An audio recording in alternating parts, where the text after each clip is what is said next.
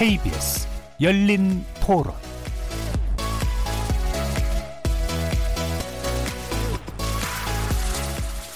안녕하십니까. 케이비에스 열린토론 정준희입니다. 로스쿨에 들어가는 그 학비가 굉장히 높잖아요. 정말 실력으로 평가받던 잣대가 뭔가 경제적 부분이 추가되면서 그 사람들끼리의 경쟁이 되기 때문에 일종의 스카이캐슬처럼 그렇게 되는 부분도 있는 것 같아요. 일부의 인원은 사법고시를 통해서 뽑을 수도 있게 수시 정시처럼 로스쿨은 단순화된 시험이 아니라 좀 더 포괄적으로 평가할 수 있고 이렇게 다양한 인재를 뽑을 수 있는 방법이라고 생각해요. 변호사 수가 많은 게 아무래도 솔직히 우리나라 시장만 볼 게 아니라 이라고 좀 생각을 하고요. 뭐 이제 국가 정책적으로 많은 일들 하다 보면 뭐 법적인 활동에 좀 수반이 많이 된다라고 보면 많은 공여를 할 수 있다라고 생각합니다. 로스쿨은 비용이 너무 많이 드니까요. 이런저런 기회비용까지 다 하면 차라리 사시가 더 낫지 않을까. 주변에도 변호사 하는 친구들 보면 뭐 이것저것 다 안 되면 나중에 개업을 하더라고요. 너무 많아지는 것도 문제가 아닐까라는 생각을 합니다.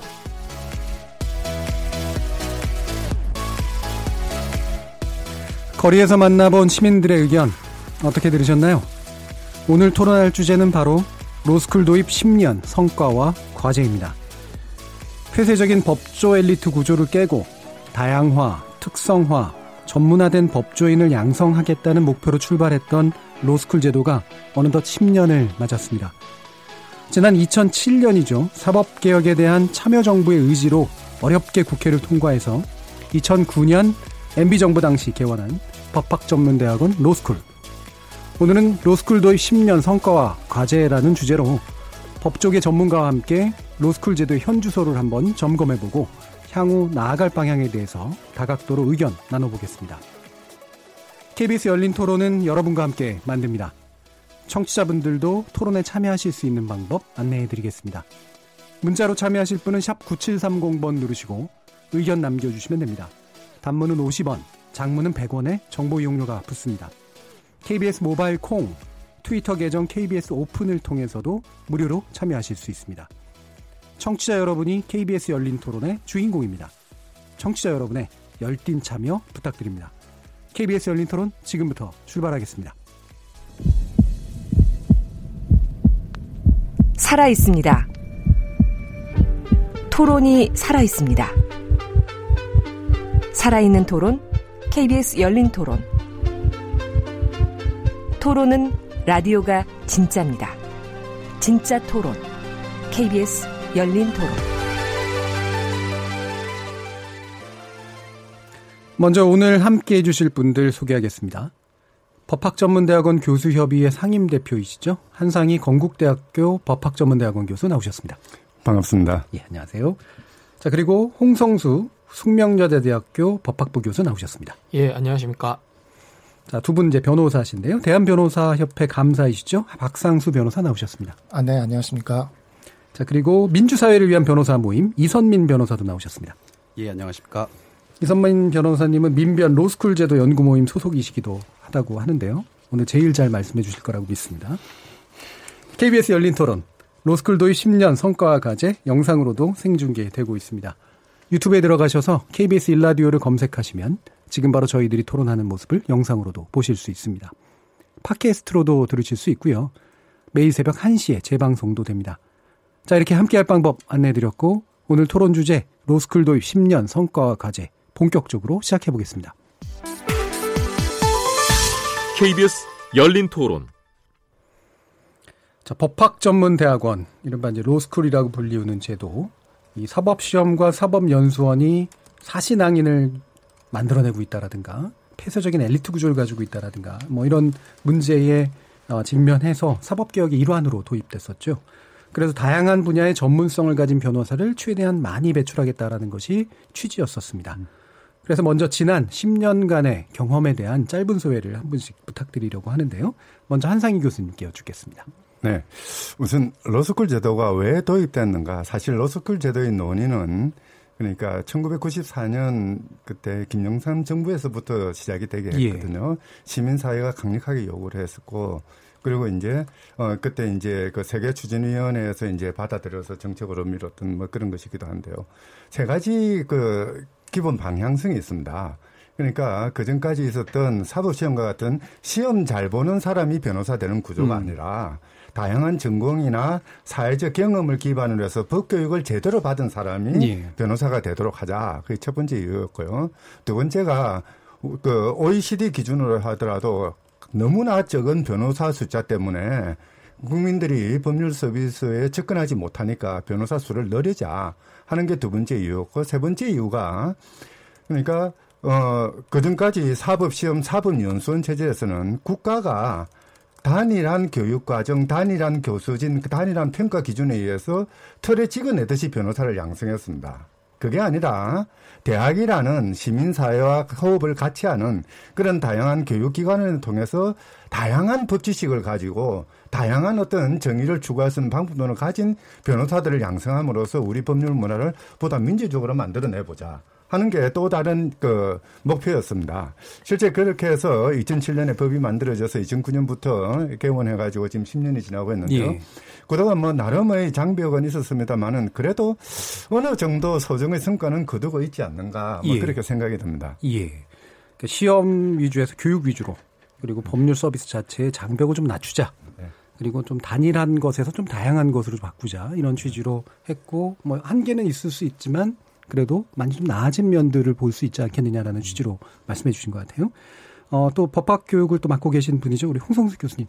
예, 저 같은 경우는 왜 지금 시기에 이 토론이 또 의미가 있는지에 대해서 좀 말씀을 드려보려고 하는데요. 예. 오늘도 이제 십 년 성과 과제 이렇게 제목이 되어 있는데 어, 사실 이제 십 년 됐으니까 더 이상 뭐 과도기여서 어쩔 수 없다거나 음. 뭐 초기 단계의 시행착오다 뭐 이런 이제 핑계가 통할 수 없는 시기가 왔기 때문에 음. 또 토론하기에 또 적합한 그런 시점이 온 것 같고요. 예. 또 초기에는 또 이런 게 있었습니다. 사법시험하고 이렇게 그 병치가 되다 보니까 병행됐죠. 약간 좀 그 경쟁하는 그런 것도 음. 있었고 또 로스쿨을 막 비판하면 사법시험을 부활하려는 음모 아니냐. 음. 뭐 이런 것 때문에 사실은 어, 건설적인 토론이 되기보다는 약간 토론이 이제 겉도는 그런 게 있었는데요. 이제는 뭐 사법시험도 완전히 폐지가 됐고 뭐 로스쿨 체제를 통한 법조인 양성이라고 하는 것은 이제 뭐 아주 상수가 되기 예. 때문에 어, 이 제도가 어떻게 하면 더 잘 될 수 있는지에 대해서 좀 더 열린 마음을 가지고 좀 건설적인 토론을 해볼 수 있는 그런 시기가 왔고 그런 의미에서 오늘 토론도 또 의미가 있지 않을까 그런 음. 말씀을 드리고 예. 싶습니다. 로스쿨 제도에 대해서 다른 어떤 기준이 아닌 로스쿨 자체를 가지고 평가할 수 있을 만큼 충분한 시간이 흘렀다. 조건이 성숙됐다라는 의견이시네요. 자, 그러면 법률 현장에 계신 박상수 변호사님 어떻게 보고 계십니까? 아, 예, 저는 이제 사법시험을 준비를 하다가 이제 로스쿨에 진학한 케이스에서 예. 어떻게 보면 사법시험과 로스쿨 두 가지 제도를 동시에 경험해본 음. 어떻게 보면 그런 세대다 보니까 오늘 토론을 하기에도 두 가지 면을 다 말씀을 드릴 수가 있을 것 같은데 예.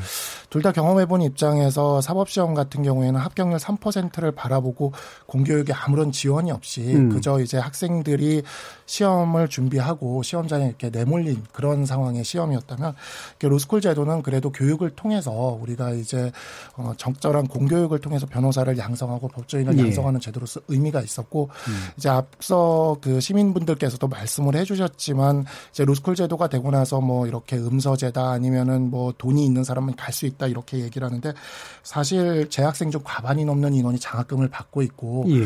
전체 재학생 한 육천 명 중에 천 명 정도가 전액 장학금을 받고 있거든요. 음. 그래서 소득 삼 분위까지는 전혀 비용을 들이지 않고 로스쿨을 다닐 수가 있기 때문에 어떻게 보면 흑수저들이 변호사가 될 수 있고 법조인이 될 수 있는 길에 있어서도 로스쿨이 유리한 면이 있는 제도인 건 분명합니다. 그래서 예. 아직 완전한 제도는 아니지만 사법시험에 비해서는 한 번 더 발전한 진일보한 음. 제도였다라고 저는 평가를 하고 싶습니다. 예. 뭐 흔히 흑수저론 얘기 많이 하고 계룡남 얘기 많이 하는데 사실은 로스쿨 제도가 오히려 이제 그 부분을 더 확장시키는 면이 있다라는 말씀이시죠. 음. 이선민 변호사님은 어떠십니까? 예, 그 로스쿨 제도가 도입된 지는 한 십 년이 됐는데요. 그 로스쿨 제도가 도입되고 법조계에도 많은 변화가 생겼습니다. 그래서 이것이 긍정적인지 부정적인지에 대한 평가는 각자 로스쿨 제도를 바라보는 관점과 입장에 따라서 다를 것이라고 생각을 합니다. 예. 과거 사법시험 체제에서는 어, 그 사법연수원이라는 그 하나의 그 뿌리를 통해 연결이 돼가지고 그 법조계 특유의 이게 위계서열이나 이제 뭐 인과관계를 맺는 문화를 만들어내었습니다. 예. 이런 것들이 많은 폐단을 낳았는데요. 어, 저는 로스쿨 제도가 이것을 구조적으로 바꾸었고 또 앞으로 바꾸고 있다고 생각을 합니다. 어, 예를 들어서 변호사 시험에 합격을 해도 어, 스스로 특권의식이나 보상심리가 생기는 경우를 많이 보지 못했고요. 어, 또한 같은 해 변호사가 되는 분들이 어, 서로 모르는 경우가 매우 많습니다. 예. 어, 따라서 이 각자 로스쿨도 다르고 뭐 공부해온 방식이나 장소, 어, 경험이 다르기 때문에 이 법조인 전체가 일체감을 갖는, 갖기 어렵다라는 음. 그런 사법시험의 한계를 극복하면은 있다고 생각을 합니다. 예. 어, 하지만 뭐 현재 로스쿨 제도가 항상 장점만 갖고 있지는 않다고 생각을 하는데요. 그것에 대해서는 토론을 할 때 좀 더 자세히 말씀드리도록 하겠습니다. 음, 예, 알겠습니다. 네 분이 전반적으로 어, 로스쿨 제도 자체의 제도적 어떤 진화의 어떤 양상 자체는 상수로 놓고 이제 말씀을 하시는 것 같아요. 다만 그 제도가 이제 취지대로 제대로 운영되도록 하려면 어떻게 해야 되는가라는 쪽에 아무래도 초점이 좀 맞춰질 것 같은 그런 느낌인데요. 어, 그런 내용을 중심으로 한번 본격적으로 토론을 해보도록 하겠습니다. 어, 뭐 방금도 여러분들이 말씀 주셨지만 어, 기존의 법조계의 인적 구성은 결국은 이제 명문대 법학과 출신으로 일단 한번 연결이 되고 그다음에 사십몇 기다라고 하는 거로 또 한 번 연결이 되면서 그것도 상당히 소수로 이제 구성됐던 엘리트 구조였었는데 이거를 이제 깰 수 있다라고 하는 방향으로 이제 어, 바뀌게 된 거죠.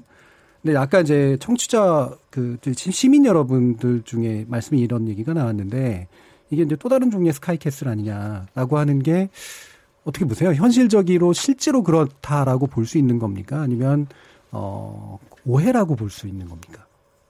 아무래도 제가 로스쿨을 위해서 변명을 해야 되겠네요. 예, 한상희 교수님. 뭐 변명은 이제 그 뭡니까 원인을 다른 데 갖다 붙이는 것이어야 되는데요. 예. 사실 로스쿨 제도 자체의 문제라기보다는 변호사 시험 제도가 그러니까 과거 사법 시험과 전혀 다름이 없이 그 이제 줄 세우기 서열을 정해서 뭐 정원을 정해놓고 합격자 정원을 정해놓고 그 서열 안에 드는 사람만 합격시키는 그런 구조가 되다 보니까 로스쿨에서 학생 선발을 할 때도 어쩔 수 없이 시험을 잘 볼 수 있는 변호사 시험을 잘 볼 수 있는 사람들 음. 뭐 우리 사회에서는 그 기준은 간단하죠. 그러니까 고등학교 때 시험 공부 열심히 해가지고 명문 대학에 간 학생들이 어떻게 보면은 로스쿨에 와서도 열심히 공부를 해서 변호사 시험에 합격할 확률이 많다. 이제 그런 선입견 속에서 그러니까 스카이 소위 말하는 스카이 출 대학 출신들 학생들을 선호하는 그런 모습들을 보이고 있는 거죠. 실제 우리 로스쿨 그 입학생들의 그 어떤 그 실태를 보면은 단순히 스카이 중심뿐만 아니라. 예. 원래 로스쿨 도입은 다양한 사회적 경험을 가진 사람들을 학생으로 받아들이고자 했는데 보면은 학부 막 졸업한 학생들 그러니까 계속해서 공부하는 것이 단절 달지 아니한 학생들을 뽑는 경향도 있고요. 나이 많은 학생들은 안 뽑는 경향. 그렇죠. 뭐 이런 것들이 총체적으로 나중에 변호사 시험에 합격을 해서 그러니까 그 로스쿨의 합격률 수치를 높여줄 수 있는 예. 그런 사람을 선발하다 보니까 이 본래 로스쿨 도입 취지하고는 다르게 로스쿨이 스카이 중심으로 흘러가는 예. 이런 모습을 보일 수밖에 없는 상황이 돼버린 거죠. 예. 현재 서열화는 사실은 제도 자체의 취지는 아닌데 네. 이게 변시, 그러니까 변호사 시험 어쨌든 합격을 하도록 해야 되고 그러다 보니까 그 변시 합격할 수 있는 사람을 입학시키게 되고 네. 그렇게 되다 보니까 결국은 이제 시험 능력을 위주로 이제 결국은 다시 네. 서열화가 이루어지는 이런 구조다라는 지적이시잖아요. 네. 어, 어떻게 보면 사실 이게 불가피한 면도 좀 있는 것 같은데 이 불가피한 면을 좀 깰 수 있는 어떤 방법 같아요? 사실 변호사 시험 제도 자체를 예. 지금 현재처럼 상대평가에 의한 줄세우의식의 음. 경쟁시험이 아니라 아주 변호사로서의 최소한의 지식 또는 뭐 어떤 그 기술치 이런 것들을 측정하는 예. 그런 자격시험으로 바꿔놓으면은 음. 로스쿨 입장에서는 굳이 시험에 능한 학생들을 선발할 이유가 없습니다. 음. 그 로스쿨이 지향한 어떤 방향성이라든지 또는 그 지역의 특성이라든지 그게 맞춰서 학생을 뽑고 그 학생들이 변호사 자격을 취득해가지고 어떤 학교의 명예를 높일 수 있는 그런 방법을 추구하면 되는 것이거든요. 예. 근데 이제 문제는 변호사 시험이 철저하게 일 등부터 천오백 등, 천구백 등까지만 합격을 시키고 아무리 자기가 열심히 공부를 해도 그 등수에 들지 못하면 떨어지는 이런 구조가 되다 보니까 그 경쟁 체제에서 로스쿨은 다른 선택의 대안이 없게 되는 음, 것이죠. 결국은 이제 변호사 시험 구조 자체에서 이제 네. 계속 파생되는 문제로 이제 파악이 되는데요. 어떻게 뭐 현실, 예, 홍성수 교수님. 제가 조금 이제 보충해서 말씀드리면요. 예. 사실 요즘 소위 상위권 로스쿨에 다니는 학생들의 표준은 뭐 상위권 대학 학부를 졸업해서 예. 졸업하자마자 이제 로스쿨에 진학하는 예. 이런 형태의 학생들이 사실 대부분을 차지하고 있는 게 현실이고요. 그런 면에서 뭐 로스쿨 체제가 원래 지향했던 뭐 다양한 경험을 가진 학생들, 뭐 이런 학생들이 다니지는 못하게 되는 그런 이제 결과가 나타났는데요. 그 층, 그런 이유는 지금 한상희 선생님이 말씀하신 그런 측면도 물론 있지만 또 이런 측면도 있습니다. 그, 과연 사회 다양한 경험을 가진 사람들이 로스쿨이라는 게 과연 매력적일까? 예. 사실 별로 그렇지 않거든요. 예. 뭐 사실 합격을 로스쿨에 어렵게 합격하더라도 변호사 시험 보기 위해서 또 삼 년 내내 그 공부를 해야 되고 또 그 공부를 하고 난 다음에도 사실 합격률도 낮고 또 등록금도 뭐 비싸고 뭐 여러 가지 그런 측면에서 사실은 그 직장을 다니거나 다양한 경험을 가진 사람들에게 로스쿨은 그다지 매력적인 시스템이 지금 아닌 그런 상태가 됐고, 그것은 이제 아까 한상희 선생님이 말씀하신 것처럼 이 변호사 시험 체제의 문제가 사실은 로스쿨에 대한 매력을 떨어뜨리게 된 주된 요인이 아닐까. 또 그것이 다양성을 또 더 낮추는 그런 식으로 이제 악순환이 좀 되풀이되고 있는 게 아닌가 싶습니다. 예. 박상수 변호사. 네. 예.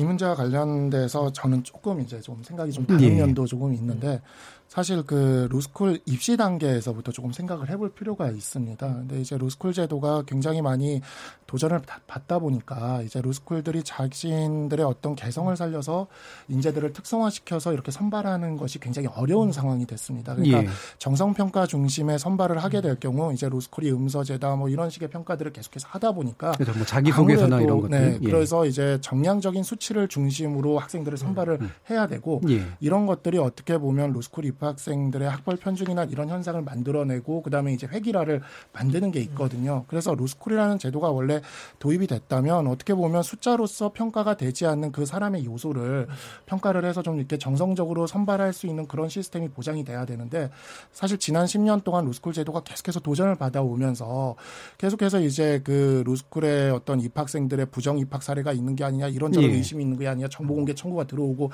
이러다 보니까 학교들 입장에서도 이런 데 눈치가 보이니까 정량적인 리트 점수, 학점, 영어 점수 이런 것들에 집중을 해서 학생을 뽑을 수밖에 없는 지금 음. 어떻게 보면 그런 상황이거든요. 그래서 네. 사실 그 자격시험이나 이런 말씀도 해주셨지만 입학 단계에서부터 음. 이런 요소들이 많이 좀 고려될 수 있도록 하는 게 필요할 것 같고, 약간 이제 통계적인 면으로만 조금 이제 말씀을 드리면, 사실 김영삼 정권 당시에 처음 로스쿨이 도입되려고 그 논의가 될 때 당시에 우리나라의 검사장 출신 배출 학교가 딱 두 학교밖에 없었습니다. 네. 서울대학교와 고려대학교 예. 두 학교밖에 없었는데 노무현 정권 때가 되면은 열 개 학교로 늘어나게 되고 예. 그 이후로도 지금 계속해서 확대가 되고 있거든요. 최근 이제 어, 로스쿨 출신 검사들의 스카이 학부 출신 비율이 육십 퍼센트가 넘는다. 뭐 이런 기사가 이제 요즘에 많이 나오고 있는데 예. 과거에 이제 서울법대나 고려법대 이런 이제 두 학교가 그냥 백 퍼센트를 차지하던 때도 음. 있었습니다. 그러니까 그런 시절에 비하면 분명 로스쿨 제도가 오면서 진일보되는 면이 있는데, 이런 점에 있어서 개선되는 지점을 전혀 봐주질 않고 음. 계속해서 이 부분에 있어서 잘못됐다 이렇게 얘기를 하시면, 사실 어떻게 보면 이 학벌주의는 우리 사회 전체에 어떻게 보면 문제인데 예. 음. 이런 부분이 로스쿨 제도 전체에 이렇게 그 혐의가 뒤집어 씌워지는 것 같다라는 생각도 듭니다. 예. 그러니까 그래서 잘 구별을 해야 될 것 같아요. 실제로 예. 사람들이 느끼는 감각으로 서열화 문제를 실제 사실이냐 아니냐도 따져야 되고, 근데 그런 면에서 보면은 뭐 정확한 통계치로 얘기하는 건 아니지만 기본적으로 과거의 사실 시험 체제에서의 서열화보다는 완화된 면이 일단 현실로 봐야 되는 것 같고, 대신 그럼에도 불구하고 이제 우려하는 서열화는 진행되고 있는 부분이 있으니까 여기에 대해서는 이제 변시 제도의 어떤 개혁, 그다음에 입학 사정의 어떤 개혁 이런 거로 뭔가 좀 보완을 해야 된다라는 지금 말씀이 좀 되고 있네요. 어, 이선민 변호사님은 어떠십니까? 저는 그래서 좀 팩트에 근거한 예, 예. 얘기를 좀 해보고 싶습니다. 이게 이제 이 서열화 문제는 뭐 취업에서의 문제일 수도 있고 이제 입학에서의 문제일 수도 있는데, 입학에서의 문제를 말씀을 드리면 그 서울대 이재엽 그 교수님이 그 로스쿨 출신 법률가 그들은 누구인가라고 예. 연구를 한 논문이 있습니다. 그러니까 이 연구가 로스쿨 일, 이기부터 삼 기까지 음. 그리고 이제 동시대의 사법연수를 수료한 그 사십 기에서 사십삼 기 그 졸업 법률가를 비교 집단으로 해가지고 분석한 자료가 있는데요. 그 자료를 보면 물론 이제 소위 말하는 명문대 그, 학, 그 로스쿨을 말고 그 전체 로스쿨을 봤을 때 어, 그 로스쿨에 입학한 그 지방대 학부 출신은 십칠 점 사 퍼센트였고, 어, 그 동시대에 비교를 했을 때 그 연수원을 수료한 그 지방대학부 출신은 약 십 점 오 퍼센트였습니다. 예. 따라서 그 이 수치로 봤을 때는 확실히 그 학부의 편중이 음. 완화됐다라고 확인을 할 수 있습니다. 물론 이제 최근 기사가 나오고 있는 소위 말하는 그 명문대 로스쿨 관련해서는 이 비판을 받을 지점이라고 보지만 이런 수치들을 봤을 때는 확실히 그, 그 쏠림 현상은 완화됐다라고 예, 예. 말씀드릴 수 있고요.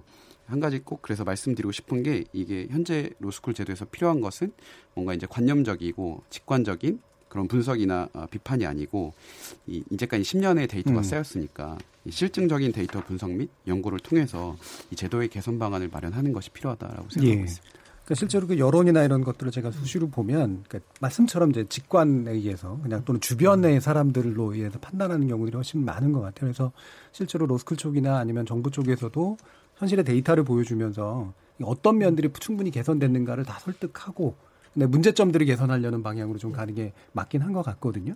그럼 제가 조금 예, 홍성수 변호사님 오늘 또 너무 네, 변호사님, 교수님 예. 비슷비슷한 말씀을 예. 하실 것 같아서 다소 좀 반론을 예, 예. 얘기하자면요.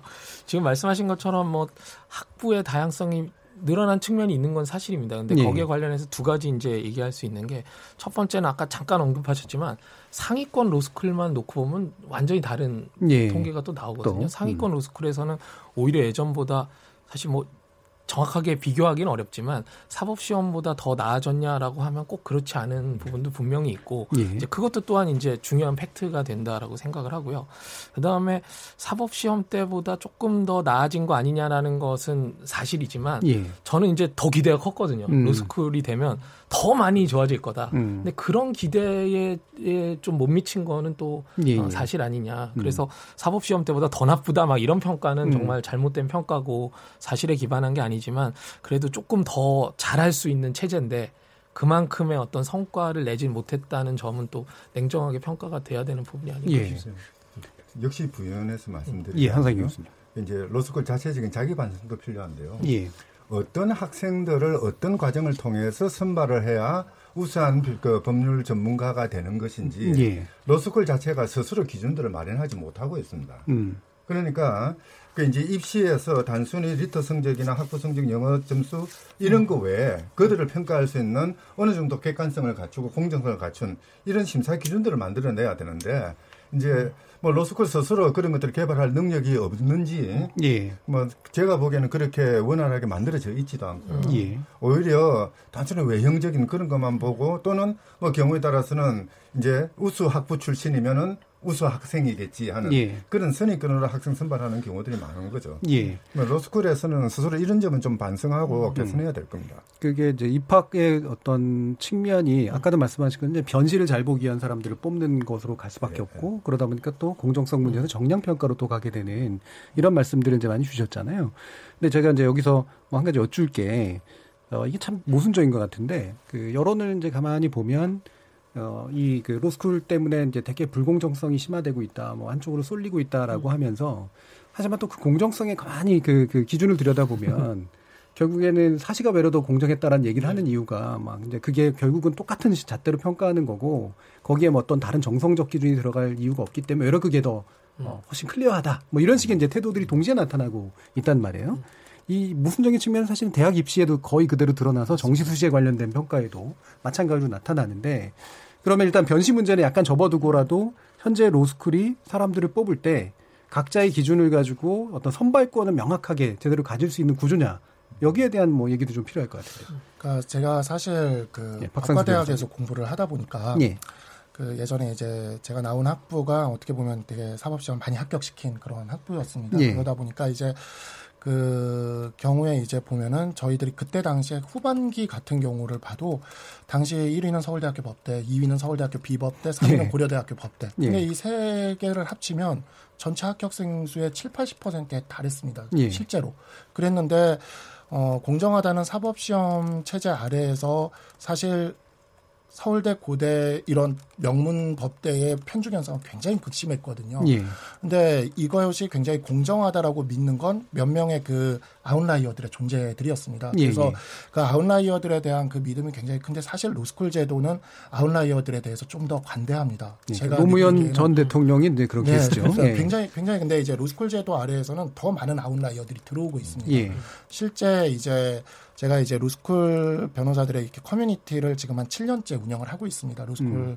학생들이랑 변호사 커뮤니티 칠 년째 운영을 하고 있는데, 그 커뮤니티에서 이제 성적 소수자인 변호사들의 모임이 그 커뮤니티에서 결성이 됐습니다. 예. 그러니까 이런 식의 어떤 그 예전에 어떻게 보면 사법시험 시스템에서는 오히려 이제 그런 배경이나 이런 것들을 전혀 고려하지 않고 이렇게 뽑는 경우들이 많았는데, 이제 로스쿨 제도 아래에선 이런 특별한 어떤 배경이나 그런 경향이나 활동을 했던 그런 그런 분들이 많이 들어오시고 있으십니다. 실제로. 예. 그리고 활동도 많이 하고 계시고 실제 변호사가 되신 다음에 그 앞서서 활동하시는 분들도 많거든요.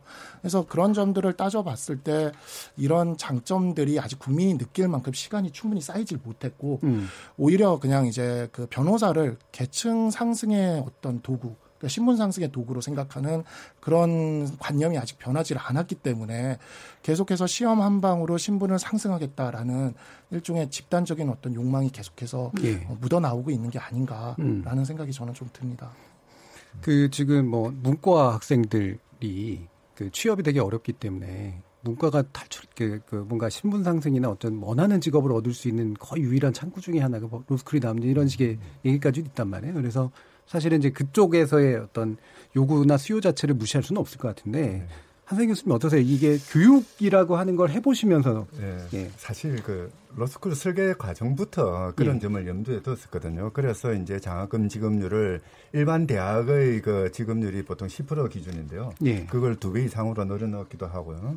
그 이제 또는 이제 특례 입학 같은 것들을 그 폭을 많이 넓히려고 노력도 하고 했었는데요. 실제 중요한 거는 그게 아니라 어떻게 보면은 사법 시험과 같은 거의 단 한 번의 시험에 의한 객관적인 점수에 의해서 예. 평가하는 게 공정해 보이긴 합니다만은 음. 실제 그런 사법 시험 제도가 가지는 기회 비용이라는 거는 엄청나거든요. 음. 그러니까 오 년 육 년을 공부를 해도 합격률은 삼 퍼센트밖에 되지 않으니까 이걸 계산하면은 자기는 오 년 육 년을 투자해봐야 그 투자가 흩날라갈 가능성이 더 네. 많은 거죠.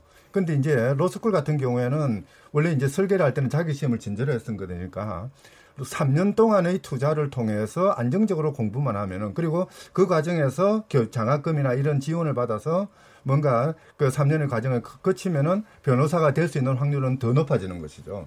그렇게 보면은 기회비용이라는 측면에서는 오히려 로스쿨 제도가 훨씬 더 공정한, 예. 보다 많은 사람들이 손쉽게 접근할 수 있는 제도가 됩니다. 예. 근데 이제 이런 부분들을 다 무시하고 이제 그 사법시험은 그러니까 순간을 가가지고 시험만 잘 치면 합격한다. 그 시험을 치기 위한 과정에 어느 정도의 투자를 해야 되는지 이런 것들은 계산을 안 하는 거죠. 그리고 이제 로스쿨은 대학원 과정 삼 년을 등록금을 엄청난 돈을 내고 다녀야 된다. 이것만 생각하니까 예. 뭔가 이게 불균형이다 그렇게 생각하는데요. 실제 구조는 그렇지는 않은 거죠. 예. 그럼 결국 이제 자연스럽게 이제 변시, 그러니까 이 결국 중요한 키 중에 하나인 변호사 시험 문제로 이제 넘어가야 될 것 같은데, 이선민 변호사님 같은 경우에는 이게 자격 시험 제도로 바뀌어야 된다라는 부분에 대해서 근본적으로 좀 동의하시는 그런 입장이신가요? 예, 그렇습니다. 음. 그 뭐 어떤 근거나 주장 같은 것들이 더 있으실 것 같은데, 어, 이 변호사 시험이 현재는 정원제 선발 시험처럼 예. 운영이 되고 있습니다. 그래서 그 계속 합격률이 떨어지고 있었는데, 이것이 뭐 지금은 그 많은 로스쿨 제도의 교육이 파행되고 있는 그런 근본 원인으로 판단을 하고 있습니다. 그래서 예. 그 로스쿨 제도가 실질적으로 처음에 도입 취지를 실현을 하려면 음. 결과적으로는 자격 시험으로 나아가야 된다고 그렇게 음. 생각을 하고 있습니다. 홍, 홍 교수님도 예. 한번. 예. 예, 그거는 이제 로스쿨을 왜 만들었냐 음. 한번 정리를 해보면 열 몇 개까지 예. 이유가 있을 텐데요. 가장 중요한 이유가 뭐냐라고 하면 저는 시험을 통한 선발에서 교육을 통한 예. 양성이었다라고 생각을 합니다. 그래서 이게 잘 안 되면 로스쿨 하나만 한 거고, 이게 잘 되면 사실 다른 게 좀 잘 안 돼도 그래 로스쿨 할 만했다 이렇게 평가할 수 있을 정도로 중요하다고 생각을 하는데요. 음. 교육을 통한 양성이 되려면은 시험의 압박을 받으면 안 됩니다. 그건 예. 아주 중요한 조건이고, 그럼에도 불구하고 교육이 실패하거나 조금 뭐 잘못됐을 수도 있기 때문에 최소한의 어떤 그 교육의 실패를 검증하는 시험 뭐 이런 정도는 있을 수 있다고 생각하고요. 그것이 이제 변호사 시험이라는 제도로 설계가 된 것이지, 변호사 시험이 뭐 우수한 변호사를 가리는 기능을 한다거나 예. 아니면 굉장히 뭐 오십 퍼센트밖에 못 붙는 그런 시험으로 된다거나 하면 이것은 뭐 로스쿨 체제에 맞는 시험이 전혀 아니고, 어 지금의 뭐 로스쿨 체제의 여러 가지 문제점 중에 거의 뭐 상당 부분은 이 자격 시험화가 안 되었기 때문에 발생하는 문제라고 해도 과언이 아닐 정도로 예. 가장 중요하고 기본적인 문제고 시급히 또 개선이 필요한 문제다라고 생각하고 있습니다. 예. 그럼 이 부분에 있어서 이제 대한변협 음. 같은 경우는 이제 법조시장 포화가 음. 이제 이유가 됐죠. 음. 그래서 합격자 수 제한은 필요하다라는 이제 그런 입장이긴 한데 이 부분은 어떻게 보시나요, 박상수 변호사님? 아, 저희가 이제 대한변호사협회 같은 경우에는 아무래도 이제 변호사들의 생존권 문제나 이런 문제들을 예. 아무래도 고려를 해야 되는 상황이다 보니까 음. 현재 이제 청년 변호사들의 처우라든가 이제 변호사들의 생존권 문제가 굉장히 어, 많이 위협받는 지금 그런 상황이고, 사실 변호사라는 직역이 국민들이 생각하시는 것만큼 뭐 어떤 개천의 용이다 이런 입장은 이제 지나갔습니다. 사실은 거의 감정 노동자라고까지도 이야기를 할 정도로 예. 굉장히 많이 좀, 어, 그 좋지 못한 상황인 경우들도 많고. 근데 사실 이제 로스쿨 제도가 처음 도입될 때 이제 로스쿨, 각 로스쿨의 특성화라는 걸 도입을 했어요. 이걸 도입한 이유가 이 우리나라의 유사법조, 법조 유사직역이라는 직역들이 좀 있는데, 변호사나 노무사 등 이 법조 유사직역을 로스쿨 제도의 도입과 함께 통폐합을 하거나, 음. 이렇게 같이 이렇게 정리를 하는 것에 대한 논의가 사실 함께 병행이 됐었던 건데, 그런 부분들이 이 로스쿨 제도의 존폐론으로 가게 되면서 전혀 요즘에 이제 논의가 되고 있지를 못하고 있었거든요. 그런데 이제 생각을 해보면 의, 의사들 같은 경우에는 예전에 이제 한지의사 제도라는 게 있었습니다. 예. 이 한지의사 제도라는 게 뭐냐면 워낙에 의사 숫자가 적을 때 제한된 지역에서만 의료 활동을 하는 그런 음. 한지의사 제도가 있었는데 천구백팔십육 년에 제도를 폐지를 하면서 한지의사들이 일정 시험을 보면 의사 자격증을 주는 걸로 예. 이렇게 변화를 했습니다. 사실 그런 점에서 유사법조 직역들을 법조 유사 직역들에게 어떻게 뭐 시험을 따로 본다든가 아니면 로스쿨의 수료 과정을 거친다거나 이런 거를 통해서 음. 이제 변호사 직역과 통폐합을 하며 네. 그런 과정에서 이제 전체 법조 인력들의 그 숫자를 생각하면서 음. 이제 자격 시험화의 도입이나 예. 이제 전체 일 년간의 적정 변호사 수 배출을 이제 고민해 보자는 게 음. 어떻게 보면 저희 변호사 협회의 공식적인 입장이기도 합니다. 예. 그럼 자격 시험으로 도입하자라고 하는 것 자체를 부정하시죠? 않지만 그런 부분들이 먼저 선행돼야 된다라고 네, 보시는 그런 부분들의 선행을 먼저 이렇게 주장을 하고 있는 상황입니다. 음. 할 수 없이 제가 또 반론을 예. 조금 해야 될 것 같은데요. 예. 사실 변호사 수 논쟁은 그러니까 우리나라는 좀 방향이 좀 잘못됐는데요. 그 구세청 통계 자료에 의하면은 우리나라 법률 서비스 시장 총 매출이 이천육 년도에 어, 이천칠 년도에 이조 오천억 정도 됐습니다. 그게 이천십육 년에 오조 백십사억 원으로 늘어나거든요. 두 배로 늘어납니다. 우리나라 법률 서비스 시장의 그 성장세는 뭐 어떻게 보면 연 평균 뭐 칠, 팔 퍼센트에 이르는 경제 성장률을 허용치 앞지르고 있는 것이거든요. 그런데도 불구하고 변호사 숫자는 그, 그 추세에 따라서 늘어나지 못하고 있는 이런 상황이 있고요. 또 하나 이제 오조가 넘어가는 총 매출 부분에서 사실 많은 변호사들이 그러니까 그 어떤 수입을 확보하지 못하는 가장 큰 원인 중에 하나는 그 많은 총 매출을 십 대 로펌이 거의 절반을 다 가져갑니다. 예. 우리나라 변호사 시장이 가지고 있는 독과점 구조가 음. 변호사 그 많은 변호사들을 수용하지 못하는 법률 서비스 시장으로 만들어 내몰고 있는 것이지 예. 변호사 숫자가 많기 때문에 뭔가 시장의 그 문제가 있다라는 것은 그건 잘못된 계산인 음. 것이죠. 그리고 이제 유사법률직도 사실은 변호사가 그 과소할 때 그랬을 때 이제 변호사를 대체하기 위해서 만들어 놓은 제도이긴 합니다만은 그러나 그럼에도 불구하고 다른 나라도 유사법률직이 다 있거든요. 예. 그 이제 오히려 그들과 어떤 수직적인 분업 체계 또는 뭐 경우에 따라서는 협업 체계를 마련해 가지고 이 법률 서비스 시장을 좀 더 확장하는 노력을 하는 게 먼저 선행돼야지 유사 법률직이 있기 때문에 숫자를 줄여야 된다 또는 유사 법률직을 변호사 영역으로 그 포섭을 해야 된다 뭐 이런 것들은 어떻게 보면은 그러니까 기존의 시장을 전제로 해서 이 독과점에 되어 있는 또는 한정된 시장을 전제로 하는 것이기 때문에 오히려 창의적이지 못한 이야기인 것 같아요. 음, 그럼 이제 대형 로펌 위주로 뭔가 이렇게 재편되는 과정은 우리 경제에서 이게 대기업 위주로 재편되는 과정에 불가피한 거라고 보기는 어렵지만 사실 흔히 나타나는 과정하고는 다르다라고 봐야 되나요? 조금 다른 것이요. 예. 그 이제 세계적으로 유수한 로펌들이 있습니다. 변호사를 수천 명 예. 가지고 있는 그 로펌의 변호사 일 인당 총 매출액 생산성, 노동 생산성이죠. 그걸 보면은 예를 들어서 우리나라 그 제일 큰 그 김앤장 같은 경우에는 그 총 생산성의 두 배, 세 배의 생산성을 얻어내고 있거든요. 예. 우리나라의 그 법률 서비스 시장이 절대 그것보다 더 합리적이거나 효과 효율적이진 않음에도 불구하고 예. 그런 게 만들어진다는 거는 어떻게 보면은 그러니까 그 이제 음성적인 거래 음. 또는 로비 뭐 요즘 그 뭡니까 뭐 그 위안부 문제 같은 거 처리할 예. 때 이제 사법농단 과정에서 나왔던 이런 것들이 이제 만들어지면서 이제 대형 로펌들이 그 매출을 전부 다 장악해버리는 음. 상황이 벌어지거든요.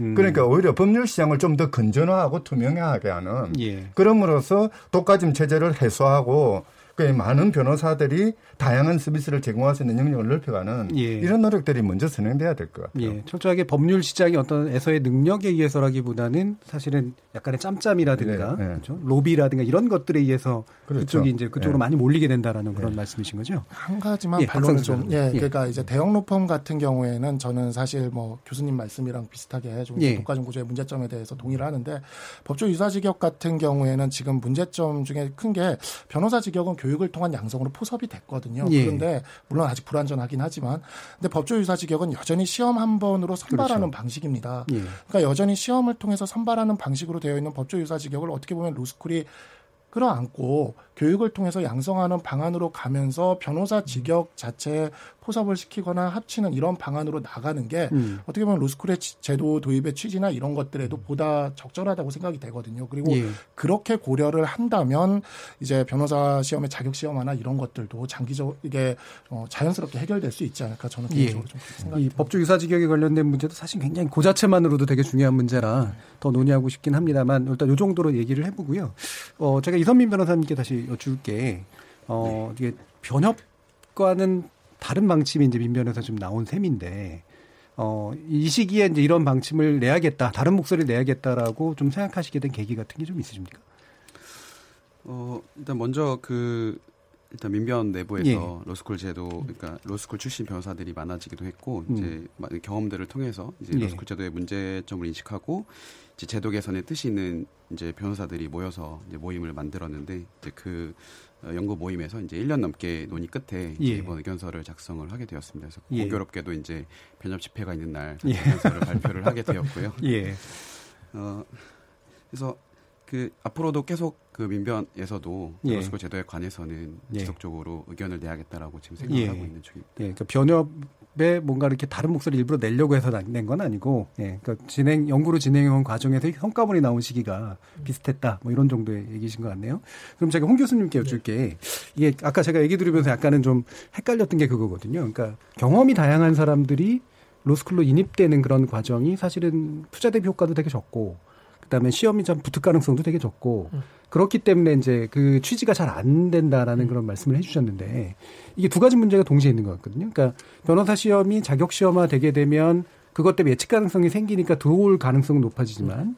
동시에 또 이제 그것 때문에 사실은 변호사란 직업 자체가 매력이 없어질 수도 있는데 음. 이 부분은 어떻게 해봐야 될까요? 근데 더 이상 뭐 변호사가 독점 체제가 이미 깨진 지는 너무 오래됐기 때문에 예. 뭐 몇 명 자격 시험만 돼서 조금 더 붙고 조금 덜 붙고 뭐 이것이 저는 음. 뭐 변호사 시장에 주는 영향이 그렇게 클까? 음. 좀 거기에 대한 좀 저는 그 기존의 그 편견에서 좀 벗어날 필요가 있을 것 같아요. 예. 더 이상 숫자 어차피 많이 줄여봐야 음. 천 명이고요. 늘려봐야 뭐 얼마 늘릴 수 없는 그런 상황에서 그 몇백 명 가지고 왔다 갔다 계산해서 하는 것은 좀 음. 좀 적절한 그 논쟁법이 아니지 않을까라는 예. 그 논점 좀, 좀 벗어날 필요도 있다는 생각. 음, 이제 수혜 문제는 좀 달라지는 네. 것 같은데 그러면 네. 이를테면 이렇게 해석할 수 있나요? 그러니까 경험이나 경력을 가진 분들이 어, 내가 일정한 기간을 거쳐서 자격 시험을 거쳐가지고 로스쿨을 거쳐서 변호사가 되면 내 경험과 경력을 가지고 이 시장에서 뭔가를 할 수 있다라는 그렇죠. 예. 그런 뭔가가 이제 예. 주어진다는 말씀이죠. 일단은 거죠? 자격 시험은 넘어서야 그 기회가 예. 주어지는데 그렇구나. 지금 이제 그것도 통과할지 말지 모르겠다.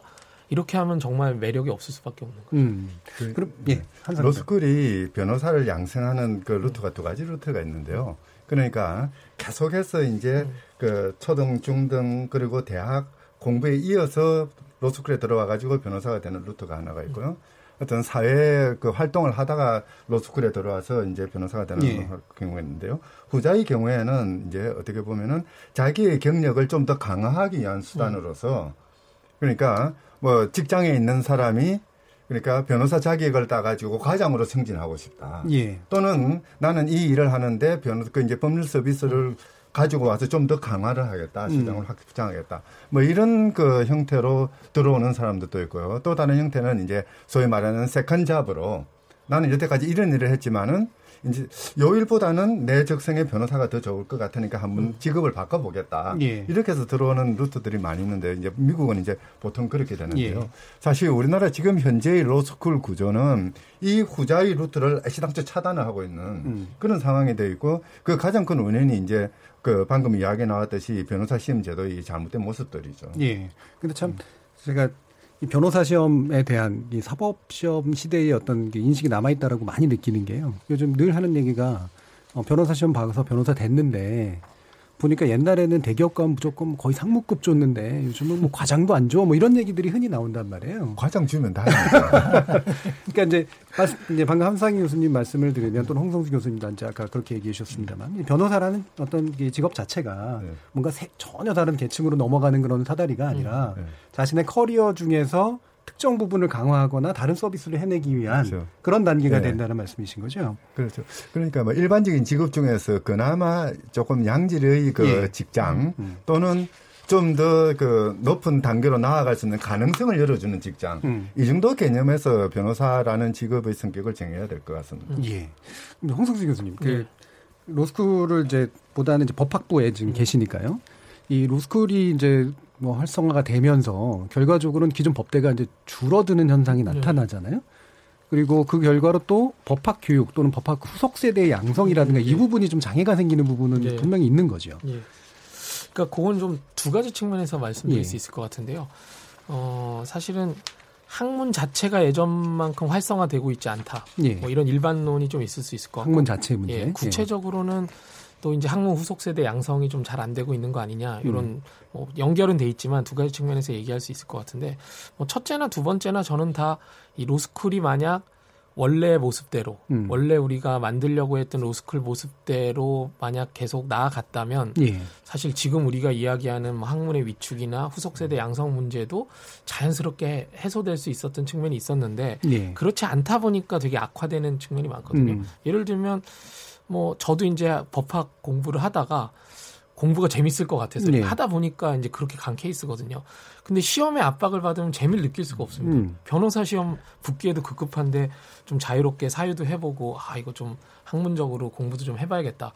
그래도 뭐 변호사 시험 떨어질 리는 없어. 뭐 이렇게 음. 이제 공부를 할 수 있으면 자연스럽게 공부에 관심을 갖는 학생들, 학문에 관심을 갖는 학생들 나올 수 있는 건데 네. 지금은 당장 변호사 시험 합격에 급급한 이런 상황에서 네. 이제 그런 뭐 관심을 갖거나 아니면 뭐 학문적인 학부 때도 이제 학문적 활동을 초기에는 많이 했었거든요. 일 기, 네. 이 기, 삼 기 때는 음. 뭐 그렇게 하면서 이제 자연스럽게 배출이 되는 건데 지금 이제 로스쿨 시스템은 워낙 이 시험 위주, 이 변호사 시험 위주의 교육이 진행되다 보니까 좀 학문 후속 세대가 나오기에 좀 부적합한 음. 뭐 좋은 여건은 아닌 그런 측면이 하나가 있고요.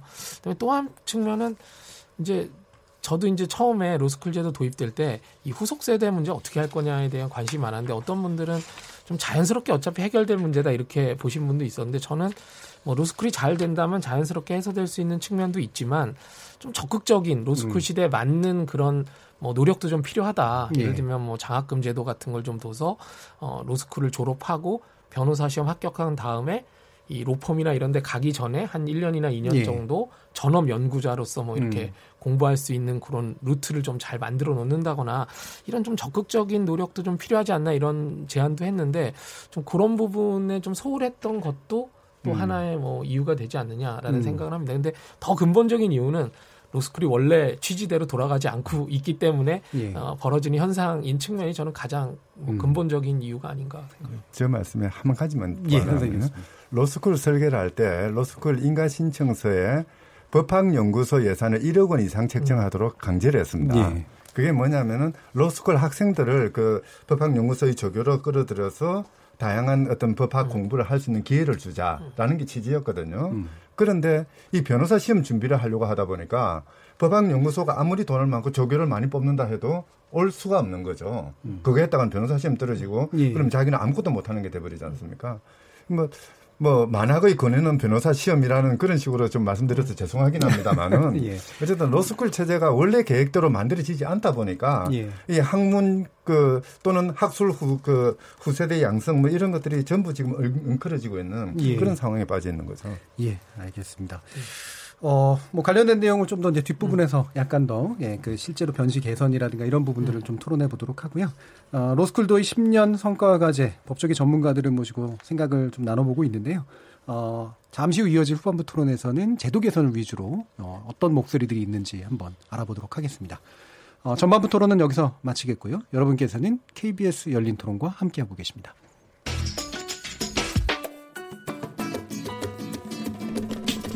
묻는다, 듣는다, 통한다. 케이비에스 열린 토론. 듣고 계신 청취자 여러분 감사드립니다. 들으면서 답답한 부분은 없으신가요? 궁금한 점은요? 그렇다면 함께 토론에 참여하시죠. 유료 문자 샵 구칠삼공을 이용하시면 됩니다. 단문은 오십 원, 장문은 백 원의 정보 이용료가 있습니다. 스마트폰 어플리케이션 케이비에스 모바일 콩을 통해서도 무료로 참여하실 수 있습니다. 케이비에스 열린 토론은 언제나 열려 있습니다. 듣고 계신 케이비에스 열린 토론은 매일 밤 한 시에 재방송됩니다. 자, 그럼 토론이 진행되는 동안 청취자들께서 보내주신 의견 한번 들어보겠습니다. 정희진 문자캐스터. 네, 안녕하십니까. 문자캐스터 정희진입니다. 로스쿨 도입 십 년, 성과와 과제는 이라는 주제로 청취자 여러분이 보내주신 문자 소개해드리겠습니다. 먼저 콩 아이디 삼일일육님, 로스쿨 제도를 더 넓게 확대했으면 좋겠습니다. 요즘 판사, 검사, 변호사들의 모습을 보면 일반 국민들의 정서와 너무나 격차가 큽니다. 우리나라 법률 서비스는 더 향상되어야 합니다. 콩 아이디 허국회님, 로스쿨 입학 시 직장 경력자에게 경력 기간에 따라서 시험 점수에 가산점을 주도록 변경해야 로스쿨 도입 목적에 더 부합되지 않을까요? 의견 보냅니다 해주셨고요. 콩 아이디 사일이팔님, 로스쿨 제도는 일종의 신분제밖에 안 된다고 봅니다. 헌법으로 보장된 직업 선택의 자유를 하위 법률로 막아놓은 것이 아닐까요? 누구나 어떤 직업을 가졌던 사람이라도 법조인이 되고 싶다면 될 수 있는 기회를 막아서는 안 되는 것 아닌가요? 개천에서 용나고 다양한 경험을 가진 법조인의 진출을 위해 사법시험 제도를 부활해야 합니다. 콩 아이디 칠천백님, 고신앙이는 로스쿨랑인 오탈자로, 엘리트주의는 스카이 출신으로 더더욱 공고해지고, 지방대는 변시 성적이 아무리 높아도 취직이 안 되고, 다양한 교육은커녕 시험 대비는 사시보다 힘들고 입시 비리는 덤입니다. 로스쿨, 도대체 장점이 뭔가요? 라고 보내주셨네요. 네, 케이비에스 열린토론, 지금 방송을 듣고 계신 청취자 모두가 시민논객입니다. 청취자 여러분들의 날카로운 시선과 의견 기다립니다. 지금까지 문자캐스터 정희진이었습니다.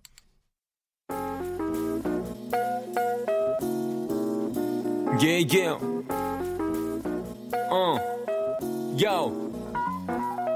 무엇이든 묻고 진심으로 듣고 마음으로 통하는 여기가 열린토론, 라디오가 진짜 진짜 토론, 케이비에스 열린토론.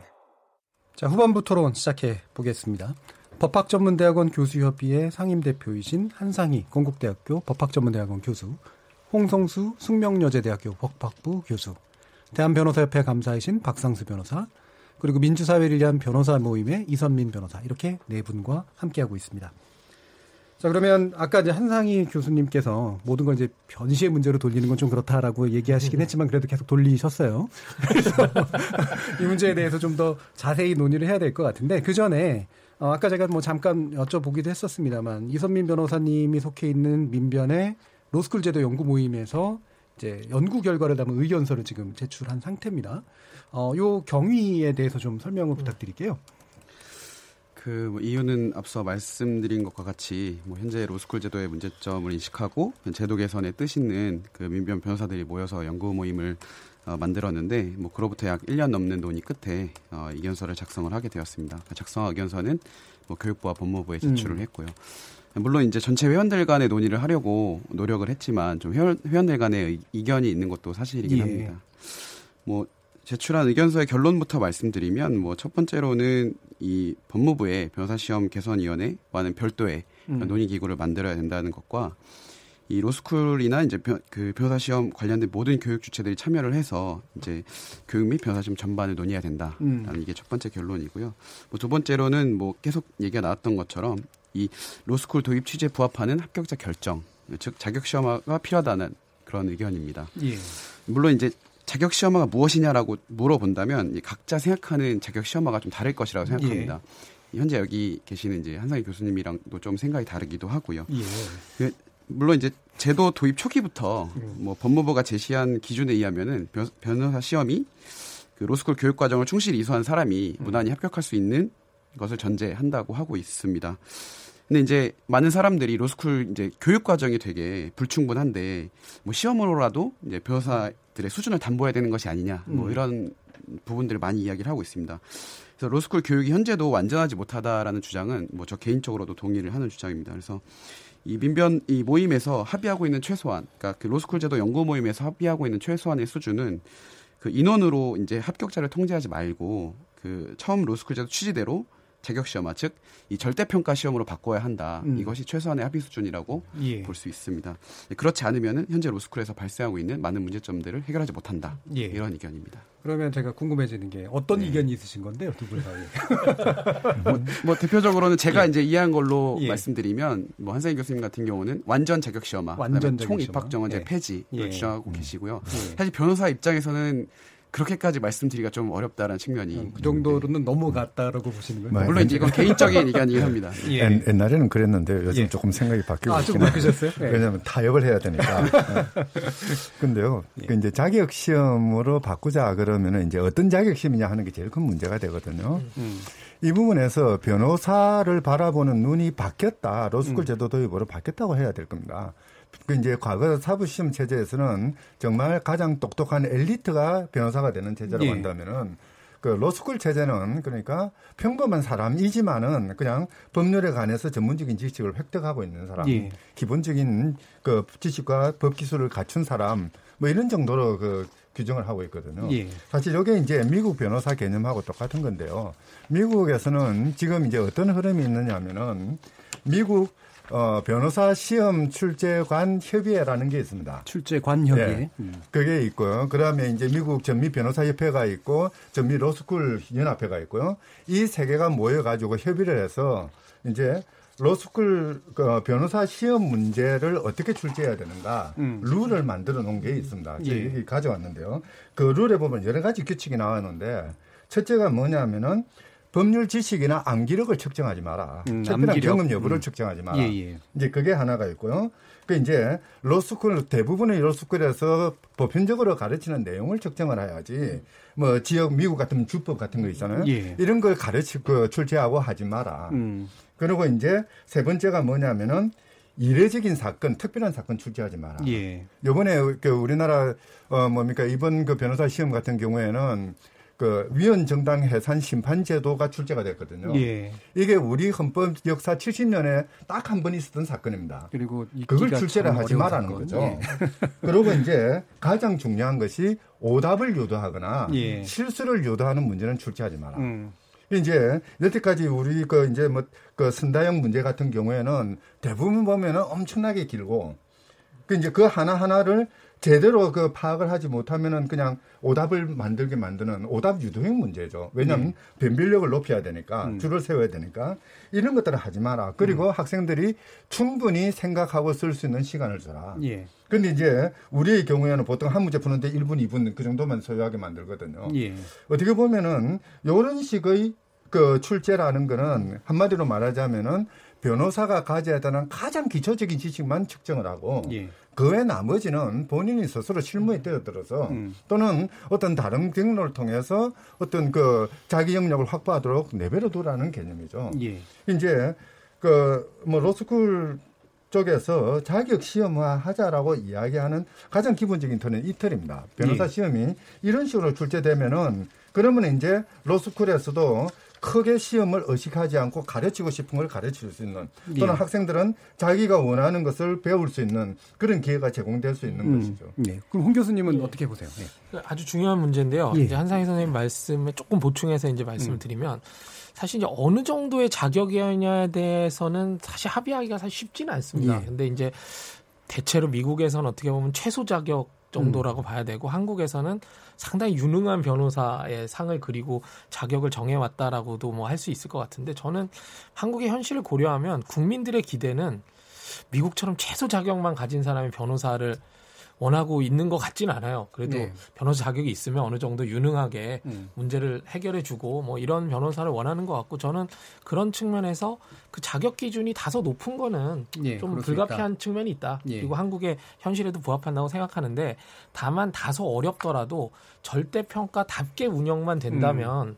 지금보다는 훨씬 나을 거라고 보거든요. 예. 이제 한상희 선생님 아까 그 대충 자격 시험에 대한 어떤 운영의 기본 개요에 대해서 말씀을 해주셨는데, 제가 조금 보충하면, 첫 번째 이제 자격 시험처럼 운영이 된다는 거는 절대 점수 이상 합격하는 게 이제 기본이고요. 그 다음에 절대 점수가 어느 정도 되어야 되는지에 대한 합의가 예. 이제 필요한 것 같고, 이제 그 부분은 이제 조금 논외로 하더라도, 이제 문제는 어떤 문제를 내야 되냐면, 어려운 문제를 내면 안 되고, 예. 변별력을 주려는 문제를 내면 안 되고, 아까 오답유도형 그렇죠. 거. 중요한 문제를 내야죠. 예. 아, 이걸 음. 모르면 변호사도 아니다. 음. 이런 중요한 문제를 내야 되는 것이고, 또 시험의 또 운영의 방식으로는 사실 과락한 과목만 재시험을 보면 됩니다. 그리고 채점 방식도 이십 점, 삼십 점 이렇게 매길 게 아니라 그냥 합격, 불합격, 하나 더하자면 우수 뭐 이런 정도로 채점도 그런 식으로 예. 하고요. 그렇게 하고 과락한 과목에 대해서만 재시험을 보고 음. 또 시험도 여러 번 시행해도 됩니다. 일 년에 한 세 번 정도 음. 이렇게 시행을 해도 상관없고요. 또 객관식 같은 경우에는 절대평가라면 컴퓨터로 아무 때나 가서 보면 어떻습니까? 음. 아무 때나 가서 시험 보고요. 그런 식으로 해서 통과시키고, 그다음에 주간식의 경우에는 또 운영이 조금 어려우니까 일 년에 한 세 번 정도 봐서 예. 시험 떨어진 과목만 다시 볼 수 있게 하고, 또 시간 압박 말씀드렸는데 이것도 굉장히 중요한데, 저는 이게 변호사의 환, 업무 환경하고도 안 맞는다고 생각해요. 예. 그렇게 막 압박된 시간, 압박된 어떤 시간 속에서 어떤 문제를 풀어야 되는, 어떻게 보면 변호사의 업무 환경이랑 제일 유사하게 하려면 오픈북으로 사실은 충분한 예. 시간을 두고 컴퓨터 앞에 앉아가지고 뭐 서면, 예비 서면을 뭐 이렇게 제출할 예. 수 있, 인터넷 연결시켜주고 그렇게 할 수 있어야지만 예. 사실은 변호사의 자격이 과연 있느냐 없느냐를 평가할 수 있는 더 훨씬 더 음. 공정한 방식이라고 생각하거든요. 그래서 그런 거와 최대한 유사하게 운영이 된다면, 저는 그 절대적인 자격 기준은 다소 높아도 지금보다는 훨씬 나은 예. 체제가 될 거다라고. 그러니까 특정수, 특정 비율을 반드시 떨어뜨리기 위한 제도가 아닌 방식으로의 네. 구축을 말씀하시는 네. 거죠, 박상규 네. 네. 한 가지만 저는 조금 이제 다른 면에서 조금 말씀드리고 네. 싶은데, 이제 이게 지금 계속 시험에 집중이 되다 보니까 계속 이 적정한 인원, 자격 시험 이런 것들이 계속 문제가 됩니다. 그런데 네. 사실 자격 시험도 제대로 운영을 하게 될 경우 사실 합격률은 지금보다 떨어질 수도 있습니다. 만약에 네. 이제 이거를 기준을 높게 잡아버리면. 네. 그러니까 이게 지금 계속 이런 식으로 운영이 되고, 그다음에 이제 법과대학, 법과 법학교육의 위기 이런 것들이 계속 얘기가 되는데, 저는 이제 과거 사법시험 음. 세대기도 했거든요. 법과대학 예. 출신이고. 근데 저희 법과대학 출신들 중에 제가 이제 나온 학부가 서울대학, 서울대 법학부인데, 거기에서 사법시험에 합격하신 분이 저희 동기 중에 한 절반 정도가 안 됐습니다. 예. 그러니까 그러면 나머지 절반 정도가 법 쪽에서 전혀 상관없이 살고 있느냐? 예. 그렇진 않거든요. 예. 이분들 중에 이제 대학원에 진학해서 지금 이제 학문의 길을 걸으시는 분들도 있고, 그다음에 일반 기업에 들어가셔서 이렇게 성장하시는 분들도 있습니다. 예. 지금 로스쿨 제도가 도입되면서 사실 주요 대학교 법학부가 모두 사라졌는데, 사실 법학 교육을, 대중적인 법학 교육을 받은 인력은 오히려 줄어들었습니다. 예. 변호사 숫자는 늘어났지만 음. 최근에 이제 주요 대학교 법학부 공팔 학번이 이제 서른 살이 넘었습니다. 예. 이제 주요 기업의 인사 담당을 하는 제 이제 친구들이나 이런 친구들이 얘기하는 게, 신입사원 중에 법학적 소양을 가진 사람을 뽑기가 너무 어렵다, 이런 이야기를 하거든요. 근데 사실 로스쿨 출신의 오탈자분들이, 오탈자라는 낙인이 붙어서 그렇지 예. 이분들이 법학 전문 석사시고 법학적인 어떤 소양을 기르신 분들이고 음. 이분들이 학문을 하실 수도 있고, 예전에 이제 저희 법과대학 출신 분들 중에서 이제 다른 직역에 나가시는 분들처럼 예. 이런 길을 충분히 걸을 수가 있거든요. 그러니까 로스쿨 제도를 운용함에 있어서 변호사를 양성한다라는 한 가지만 갈 게 아니라, 어떻게 보면 변호사가 아니라 이런 학문이나 다른 이제 그 길로 갈 수 있는 길로 가도록 이렇게 학교가 이렇게 지도를 해주고, 오탈자 문제를 이런 식으로 풀어나가면 이 모든 문제들이 사실 한 번에 해결될 여지가 저는 있다고 생각이 됩니다. 그래서 예. 합격률이 높다 낮다, 자격시험을 도입해야 된다 도입하지 않아야 된다, 어떤 방법을 쓰더라도 모두를 만족시키는 어떤 기준을 만들 수는 없습니다. 예. 근데 이제 법학을 전공한 사람들이 모두 변호사가 될 필요도 저는 없다고 생각을 합니다. 예. 그런 점에서 로스쿨 제도 아래에서 다양한 진로가 나갈 수 있도록 제도의 방향을 바꿔나가는 예. 게 오히려 좋지 않을까, 저는 그렇게 예. 생각이 좀 듭니다. 뭐 개인적인 얘기입니다만, 문과 출신들은 법대를 가야 되느냐 마느냐 문제 많이 고민하잖아요. 근데 저는 법학은 되게 좋았는데 검판사 변호사 되는 건 싫었거든요. 그 직업이 되게 싫어서. 근데 이제 그 거기에 가게 되면 검판사 변호사가 안 되면 실패한 인생이 돼버리는 이런 분위기가 이제 상당히 있다는 것도 로스쿨 제도가 같아요. 되고 오탈자에게 더 그 예. 낙인이 심해졌습니다. 예. 그렇죠. 예. 그게 음. 정말 굉장히 슬픕니다. 저는 음. 이분들의 역량이 그렇게 떨어지는 게 아니거든요. 예. 근데 지금 보면 또 이제 반대에서 또 나오고 있는 게 사시부활론, 뭐 신사법시험론. 음. 약간 다릅니다. 변호사 예비 시험 제도론 뭐 이런 것들이 지금 막 이렇게 다양하게 제출이 되고 있어요. 근데 이게 좀 갈라봐야 될 것 같은데 이런 식의 뭐 다른 대안들은 어떻게 좀 봐야 될까요? 일단 제가 짧게만 좀 말씀드리면, 예, 교수님. 뭐 신사법 시험 뭐 이런 제도 도입이 되는 도입이 논의가 되고 있는데 그 설사 그 사법 시험이 도입된다고 하더라도 로스쿨을 없앨 수는 없는 상황이거든요. 예. 그러니까 뭐 기껏해야 이제 병존해야 된다 뭐 이런 정도의 그렇죠. 주장인데. 예. 어, 설사 그게 도입된다고 하더라도 로스쿨의 문제는 로스쿨 문제대로 그대로 남는다는 음. 거죠. 그렇기 때문에 저는 뭐 혹시 그런 주장을 하더라도 로스쿨을 어떻게 바꿀 것이냐라는 문제하고는 별도의 문제로 얘기가 돼야지 음. 마치 뭐 신사법 시험이 도입되면 로스쿨 문제가 해결될 것처럼 예. 그러니까 이렇게 논의가 되는 건 굉장히 좀 잘못된 방향이 아닌가 이런 말씀 좀 먼저 좀 드리고 싶습니다. 음. 저는 이제 네, 예. 저는 이제 이 로스쿨 제도가 도입되고 로스쿨 제도의 가장 큰 강점 중에 하나가 변호사의 특권화가 무너졌다라는 예. 게 있다고 생각을 합니다. 사실 그 제가 좋아하는 이제 그 책을 많이 쓰시는 이제 김동춘 교수님 성공회대 김동춘 예. 교수님의 그 칼럼 중에 그들은 당신 같은 사람에게 관심이 없다라는 굉장히 그 칼럼 제가 굉장히 인상 깊게 읽어서 예. 이렇게 스크랩도 해놓고 그랬는데 뭐 장원 뭐 수석으로 합격했다, 사법시험에 수석으로 합격했다, 연수원을 수석으로 졸업했다 이런 사람들에 대해서 대중들이 굉장히 이렇게 칭송을 하고 그 사람들이 굉장히 공공 영역에서 공적으로 살 거라고 생각을 하지만 사실 생각해 보면 우리 법 쪽에 많은 문제점들이 그렇게 이제 본인의 어떤 성공을 위해서 달려갔던 사람들에 의해서 생겨난 문제가 굉장히 컸거든요. 예. 근데 사법시험이라는 시스템은 이 시험이라는 하나를 합격함으로 인해서 자기가 어떤 그 지위를 쟁취를 하는데 그게 온전히 나의 실력으로 쟁취했다라는 생각을 하게 되기 때문에 그래서 이제 그 법조인들이 하나의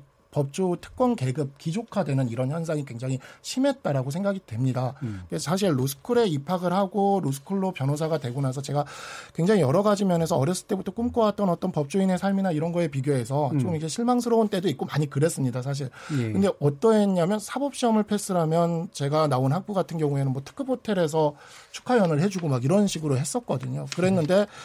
저희는 로스쿨 합격을 하고 나면 뭐 모든 친척들이나 뭐 하다못해 이제 택시를 타고 가면 택시 기사님께도 로스쿨 간다 그러면 네. 걱정해 주시고 어, 앞으로 어떻게 하려고 그러냐 이런 이야기 듣고 이렇게 했거든요. 근데 예. 사실 제가 이제 변호사를 지금 한 칠 년째 하고 있는데 이게 지금 저한테는 약이 되고 있습니다. 예. 예. 사실 음. 이 법조인은 이렇게 귀족이 돼서 올라가려고 해서는 안 된다고 생각을 합니다. 음. 그런 점에서 사법시험 제도가 다시 돌아온다라는 게 이제 서민들에게 하나의 희망을 준다라고 얘기를 하는데 내 어떻게 보면 내 주변에 있는 내 자식들 중에 누구 한 명 귀족으로 만들어주겠다. 하나 로또를 하나 당첨시키는 길을 하나 만들겠다. 근데 그게 과연 전 국민에게 어떤 도움을 줄 수 있을지 저는 모르겠습니다. 그런 예. 점에서 지금 같이 이렇게 진일보한 제도에서 굳이 다시 예전으로 퇴보하자라는 예. 그런 주장을 하는 건 좀 바람직하지 음. 못한 것 같습니다. 그, 예, 로스쿨 제도가 십 년 그 지나면서 소정의 성과를 거뒀다라고 이야기했던 것 중에 하나가 이유 중에 하나가요. 일부 변호사들이 그렇게 이야기를 합니다. 로스쿨 출신 변호사들을 고용을 했더만은 고객하고 이야기를 할 줄 알더라. 예, 예. 고객의 편에서 음. 이제 대화를 하고 고객의 편에서 같이 공감해주고 음. 그래서 좀 그 일종의 라포르라고 그러죠. 그런 것들이 형성되는 가운데서 어떤 법률 문제들이 처리가 될 수 있더라. 예. 참 그 못 보던 현상이다라고 이야기를 음. 하거든요. 어떻게 보면 로스쿨이 뭐 대학원 과정이고 등록금도 많고 이러다 보니까 기족학교 비슷하게 보이긴 하지만은 실제 어떤 의미에서는 사법시험보다 그러니까 국민의 혈세로 운영되는 그 팔백억이라는 그런 돈으로 운영되는 사법 그 시험 사법연수원 체제보다는 보다 더 국민에 가까이 다가갈 수 있는 그런 제도일 수가 있는 것이죠. 예. 뭐 그런 관점에서 본다면은 오히려 로스쿨의 어떤 진입장벽, 로스쿨에 들어가는 진입장벽이라든지 또는 그 비용이라든지 이런 것들을 낮추는 것이 급선무지 어떤 다른 루트를 통해 가지고 별도의 어떤 변호사 양 그 선발 체제를 마련한다. 이거는 그렇게 좋은 아이디어 같지는 않습니다. 예. 결국 보면 핵심은 다른 제도를 고민하더라도 현재 상수화된 로스쿨 제도를 그 취지대로 얼마나 더 개선하느냐, 이 부분이 논의에 초점이 돼야 되는 건 맞는 것 같습니다. 자, 그럼 이제 오늘 토론을 좀 정리하면서요. 어, 뭐 아마 일 분 이내로 좀 시간이 들게 될 것 같은데, 어, 사실 이게 이제 사법개혁의 한 일환으로 시작된 거였었고, 그 사법개혁의 관점에서 봤을 때 우리 로스쿨 제도가 어떤 방향으로 더 개선되거나 나아가야 되는가에 대해서 한 번씩 의견을 들어보도록 하겠습니다. 일단 홍성수 교수님. 예. 사실 이제 저도 오면서 그 사법개혁 추진위원회에서 만든 보고서도 살짝 다시 한번 보고 있는데요. 네.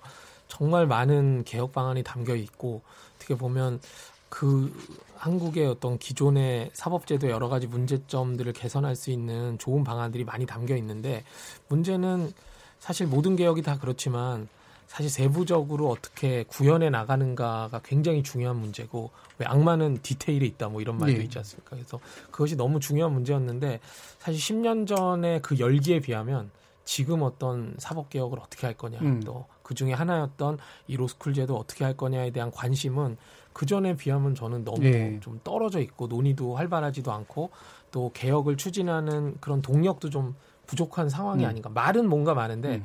뭔가 이렇게 추진될 수 있는 동력은 그때에 비하면 정말 많이 떨어져 있다라는 생각이 들거든요. 근데 어떻게 보면 지금 제이의 사법개혁 운동이 좀 필요한 시기라고도 네. 할 수 있을 것 같습니다. 뭐 로스쿨 제도뿐만 아니라 뭐 예를 들면 경력법관 제도 이런 것도 해보니까 사실 여러 가지 문제도 있고 보완해야 될 것도 너무너무 많거든요. 음. 그래서 그 취지는 뭐 전반적인 방향에 동의하, 동의하더라도 그 방향대로 가더라도 이제 구체적으로 우리가 이 제도를 어떻게 세팅할 것이냐, 이런 것에 좀 많은 분들이 더 많은 관심을 좀 기울이고 더 많은 노력이 필요할 때가 아닌가, 이런 말씀 예. 좀 드리고 싶습니다. 이선민 변호사님. 예, 저도 뭐 서두에서 또 말씀드렸듯이 이제 법조계 획일주의나 이제 사법부의 순혈주의 이런 것들에 완화하는 데는 뭐 기여한 측면이 있다라고 예. 보고 있습니다. 뭐 하지만 이제 사법 시험의 한계를 그대로 변호사 시험에서 음. 이제 극복하지 못한 측면도 있다고 생각을 하고요. 물론 십 년이 짧은 기간 아니지만 또한 음. 그 이것이 완전히 그 단일한 체제로 운영된 지는 음. 이제 만 이 년이 안 됐기 때문에 또 온전하게 그것만을 평가하기에는 또 약간 한계도, 시간적인 한계도 있다라고 생각합니다. 그래서 짧게 말씀드리면 뭐 먼저 말씀드린 대로 그 취지대로 운영이 되어야 결과적으로는 이것을 제대로 평가할 수 있다라고 말씀드리고 싶고요. 뭐 아까 그 경력법관제나 이런 것도 말씀드렸지만 또 여러 가지 산적해 있는 문제들이 있거든요. 그래서 법조 일원화를 통해서 어떻게 이제 사법개혁을 할 것이냐의 문제들이 있는데, 이 지금 로스쿨 출신 변호사들이 그 기득권에 이제 포섭이 돼가고 있습니다. 그래서 기존 예. 법조계 그대로 문법을 따르고 있기 때문에 국민들이 많은 지지를 보내주셔가지고 좀 이 바뀌어야 될 필요가 있을 것 같습니다. 예. 나머지 두 분께는 이십 초 뿐이 못. 드리겠습니다. 많이 말씀하셨어요. 한상희 교수님. 네. 어, 사실 그 악마는 디테일이 있다고 그러는데, 사실 로스쿨에서는 그러니까 그 디테일의 악마가 너희들이다라고 가르치거든요. 그런데 이 문제는 그런 교육을 시키면서 이제 로스쿨 교수들은 많은 그 난관들을 변호사 시험에다가 그 원인을 돌려버립니다. 물론 변호사 시험도 고쳐야 되겠지만요. 그와 더불어서 로스쿨 교수들, 로스쿨 내부에서 교육 방법이라든지 교육 목표 같은 것들을 새로 개발하고 정말 로스쿨이 로스쿨을 닿게 만들어질 수 있는 그런 뼈깎는 노력이 필요할 겁니다. 예. 박상희 변호사님, 아, 예. 짧게 한마디. 네, 알겠습니다. 이천칠 년에 이제 노무현 대통령이 사립학교법과 어떻게 바꾸면서 이 로스쿨 제도가 도입이 됐습니다. 그때 당시엔 제가 왜 이런 제도를 도입하기 위해 사립학교법까지 포기했을까라고 생각을 했는데, 변호사 생활을 해보다 보니 아, 이런 이유가 있었구나 싶은 생각이 듭니다. 그래서 노무현 대통령이 법조사회에서 느꼈을 소외감, 이런 것들을 해결하기 위해서 로스쿨 제도를 도입한 것 같고, 저희 로스쿨 변호사들이 이제 막 시작하고 있습니다. 그래서 예, 알겠습니다. 이 예. 과정에서 좀 더 국민들에게 좋은 모습을 보여줄 수 있을 예. 것 같습니다. 모두 감사드리고요. 저는 내일 저녁 일곱 시 이십 분에 다시 찾아뵙겠습니다. 지금까지 케이비에스 열린 토론 정준이었습니다.